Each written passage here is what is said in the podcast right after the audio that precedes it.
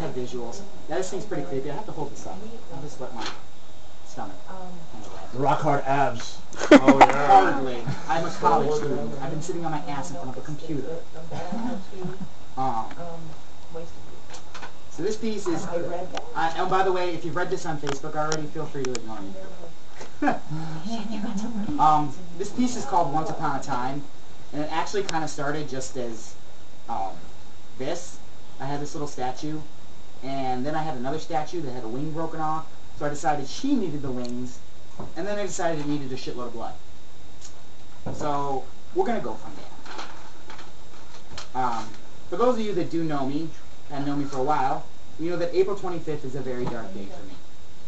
Uh, full of negative connotations my subconscious will not let go of. This year, that subconscious led me piece by piece to this project. Once upon a time, a ripple from my former life. Why? Is it twisted nostalgia and inability to let go, or a cry for help? It started with the silver girl statuette, no face, in a prom dress. Prom was an important milestone in our best years. Since I haven't mentioned it yet, those of you that don't know me, R refers to my ex-wife, Lisa. So, I forgot that I started with, for those of you who know me, not realizing that there's people who don't know me. Um,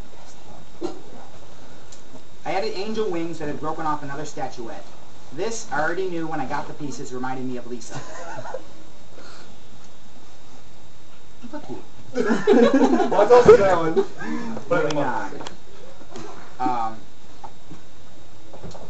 then came the ominous elements. I crossed the wings into a point like a sword. When you squint at the wings, I kind of think it looks like a heart. Except for the sharp, pointy blade at the end. Oh, that's even better. That's yeah. From the wings drips crimson blood, spreading into a pool at her feet. She is standing in my heart's blood, soaking her beautiful dress. From the rose she holds, both important to me as a symbol of romance and of our relationship, is high impact blood spatter on her wings, like a gunshot. I'm pointing out, look, I have visual. This is awesome. um, this reflects the six bullet wounds in my heart. In her heart are the hands of a clock. The countdown to the end started at 8.08. The angel is dancing in the blood atop a shattered mirror. This particular mirror is a personal piece from our apartment years. It shattered on the very day we moved into this house. Uh, perhaps the true beginning of our downfall. Um, the heart's blood flows into all these cracks, dripping into nothingness. On the outer edge of the shards, barely noticeable, is one happy little memory. A picture we took together in a stick in a, one of them sticker photo booths. Um, untainted, but insignificant and diminished in the light of all of its surroundings.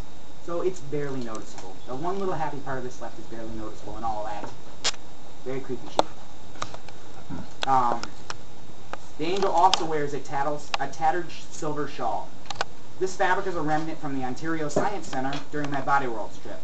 This trip itself was important as a symbol for my newfound freedom and acceptance of my divorce.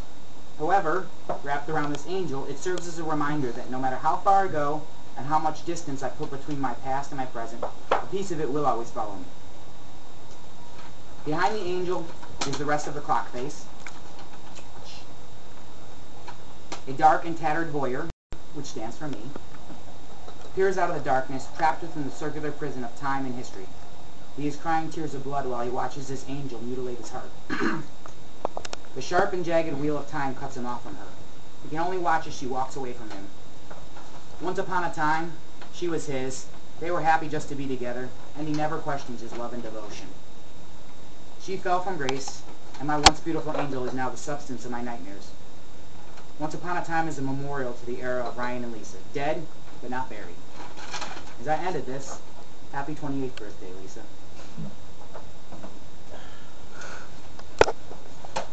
And it falls, of course. Alright. Damn.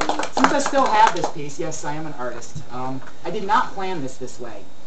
I actually already knew that this piece was kind of like a totem. It reminded me a shitload of Lisa. And that's probably why I bought it. In my really, really dark and depressing, oh no, she's not with me anymore years. Not quite there anymore, but broken pieces started getting put together, and it was getting really close to April 25th. I know Aaron and Tracy like to uh, rip on me for letting it bother me as much as it does, but it's, it's sort of a subconscious Well, maybe thing. choosing to celebrate it. It's choosing to acknowledge the pain instead of ignoring it. So no matter what the fuck I do, every time around that year, uh, wait, every, Every year year around that around time, Everyone's got that problem today. um, Don't we know? I, I mean, seem no, we to, don't. this shit seems to come out whether or not I try to. So it just kept evolving into this without me even knowing what the fuck it was going to be until it was done. This is actually random pieces I just had laying around and just started putting together into this. So like a lot of this stuff winds up like that. There you go. Comments? No, obviously that's not real blood. No, it's What's uh, I hope not. Well, actually what's really funny. Another piece of symbolism. This is red oil paint from Tracy's old house. Oh. Okay. So, of the several people that really helped me get over this and were there for me a lot, it comes from them. That's cool, but I, I have a. I don't know why this came to my brain, but it did.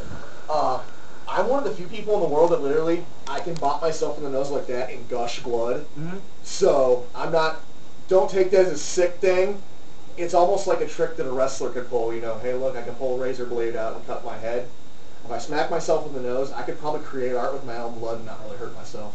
Then you would be very similar to a man named Andre Serrano, which I was just talking about earlier. this actually two of his pieces are cover art for Metallica's albums. Yeah, I messed up my nose years ago when I jumped on my bed and stiffened up and my knee went right up into my nose. I fell off the bed and literally in about five seconds from here to here I was covered in blood. Why aren't you dead, man?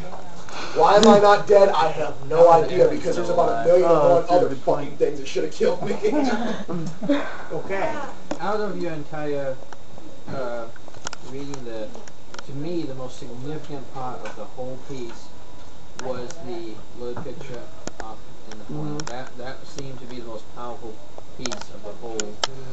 The little The tiny, set. insignificant, happy memory that still exists despite completely being overshadowed by all the shit around it. Yes. That, that was the A most. tiny light through a large bit of darkness. Oh, so there is hope. That, that's what touched me the most. Sometimes is the light light at the end of the tunnel. tunnel is just daylight. Other times it's a train. So I guess we have to wait until we get there. Also, I have only one more comment.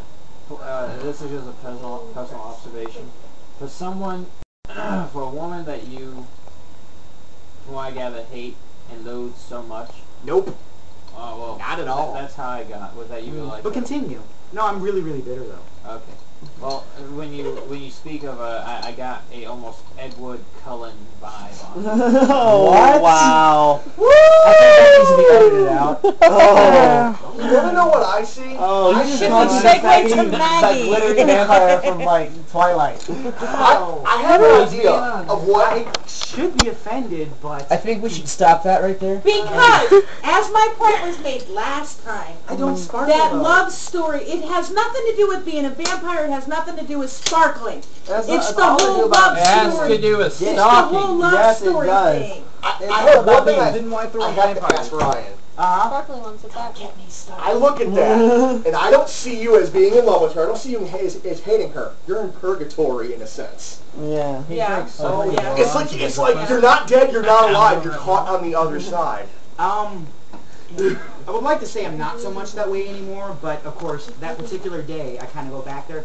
But there was a period of time, which it is, it was exactly what I was. Yeah, it was. It was a long, depressing period that was very suicidal, kind of. Mhm. No, actually, not even kind of. Just, it was. I was suicidal for quite a while. So yeah, couldn't feel a thing. I did a lot of shit just to try to feel it. Like when I said earlier, I hit myself in the head with a hammer. I did that once and didn't feel it. I mean, I cracked myself in the head with a hammer, didn't even crack my skull. That's how sick of a person I was. That and I kind of like putting this out here because if this is supposed to be me, this miserable little fuck right here, um, kind of on the outside looking in. So, any other comments? Okay, gonna put it back in its spot so nobody else.